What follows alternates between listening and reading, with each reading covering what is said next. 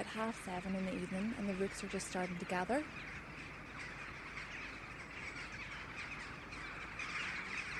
And if you look up above, there's about between 5,000 and 10,000 rooks coming in from perhaps 20 miles away from the fields. They're farmland birds. They're coming in from the fields to roost at night.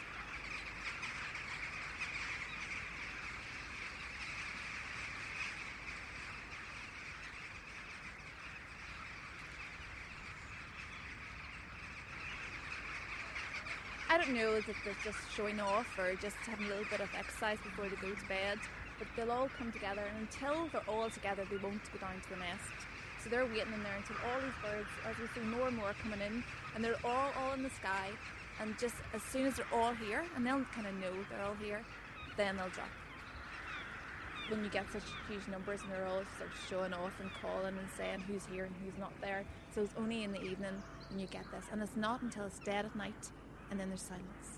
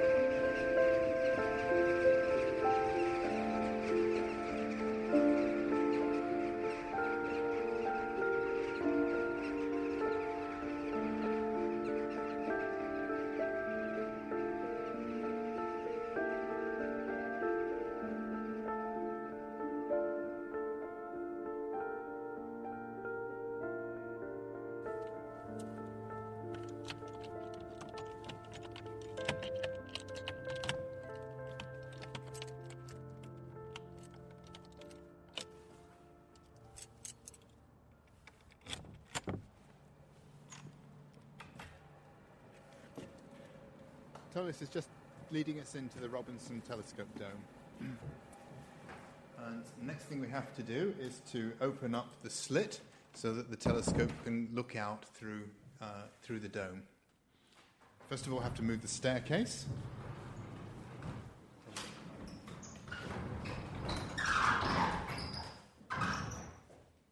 And Thomas is going up about 7 or 8 steps. And now he physically has to pull a lever and haul the telescope slit.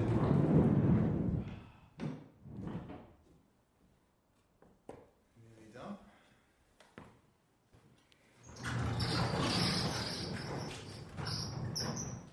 So now we have a segment of the night sky there. My name is Apostolos Christou, also known as Tolis to friends and colleagues, and I am a research astronomer here at the Armagh Observatory. Our next stop for the night is Orion, so you can see the 3 stars that make out the belt of Orion, and then at almost right angles to it, there's a sort of a pair of stars, and and a faint nebulosity that makes up the sword of Orion.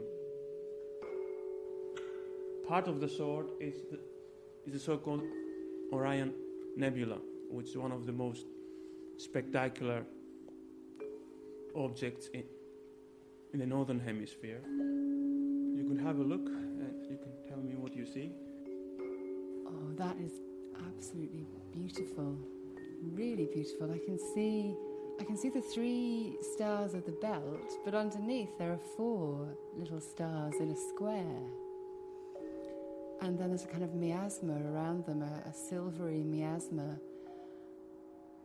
What's happening over there is that the gas condenses and makes more stars. So this area of space is one of the areas where stars are forming in our galaxy. This is an example of a stellar nursery.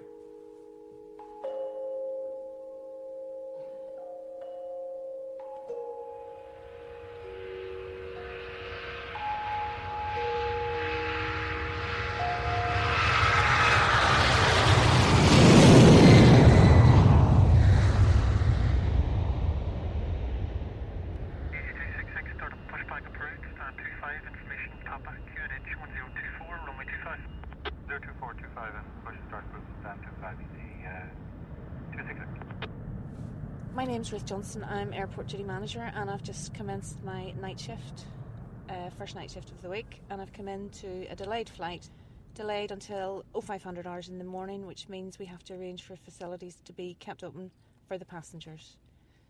And the next thing that happens on the night shift then is, after the passenger movements, we have the freight movement at night. 742, taxi 1.4, pushback through stand 3 Foxtrot. Start a push blue, your turn is 2788. And now freight movements are about to start for the evening, and we have all sorts of different types of cargo. We have aircraft engines, we have mail operation. We have the mail operation is a passenger aircraft during the day, and at night time the seats are removed and it is then a mail aircraft. So it's a great operation and is financially viable for the airline at the airport.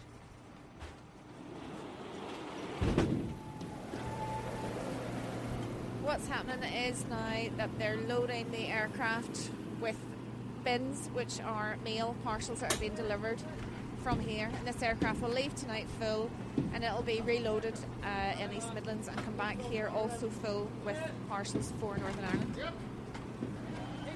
We'll go to Belgium. Belgium? That's where that's called, Brussels. Is it? Yeah. East Midlands and then Brussels. Is it taking freight on to Brussels then?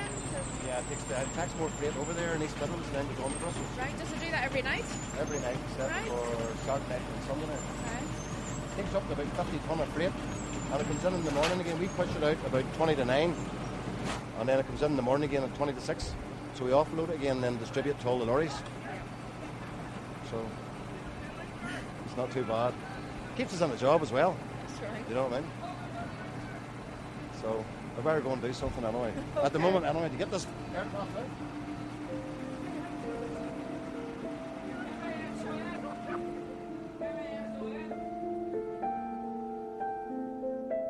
Okay, here we are. We're in the Armagh Observatory building itself, and we're going to head our way up onto the observatory roof.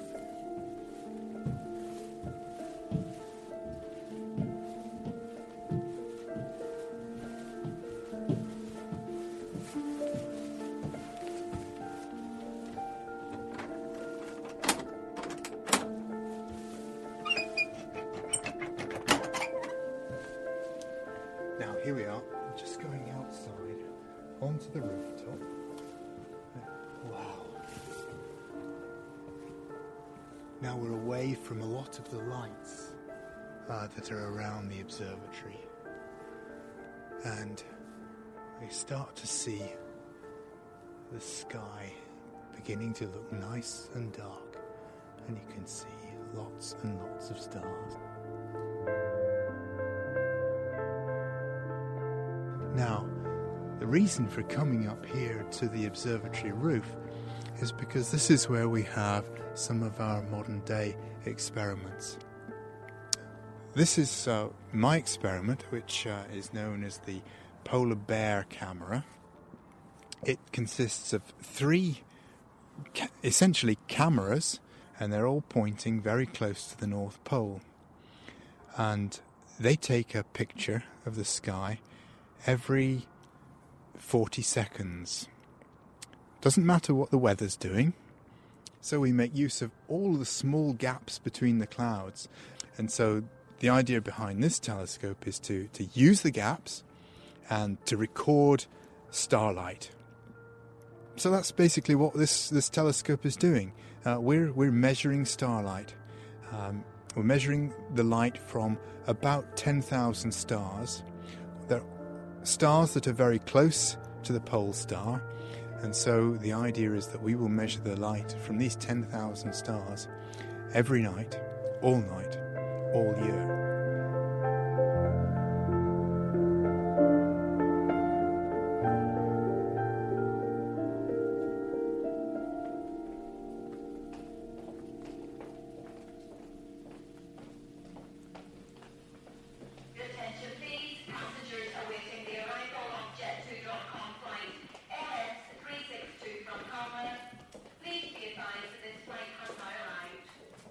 Going to go into the control centre to see Kerry and Malcolm. Control centre? Excuse me. Control, Malcolm, how can I help you? There's quite a few Turkey flights. What flight is it, Nigel? This is Kerry, by the way. Belfast International, hello. Alright, cheers, bye. Gate 11. This is Malcolm. This is Laura's. This is my third night. How do you feel? Completely knackered. It hasn't been too bad now. We were very busy last night with an awful lot of telephone calls, telephone queries about flights. And every call is different. Everybody's a different problem. Everybody has a different scenario. So we have to try and help them as best we can. So there's no point in the night when it gets quiet for you?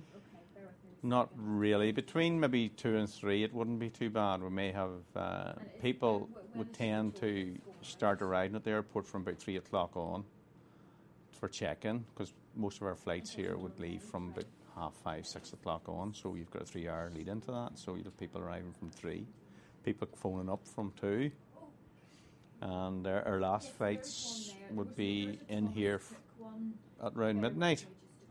And then we have the freighters that come in the early hours. So we do have a continuous run during the night. Is there something particular about the night shift that you like? Well, the good thing about the night shift is we don't have any of the management here. So we don't have anybody to come in and we can think about what's going on and get organised and don't have to go in and explain everything to them. So that's the only good thing about the night shift.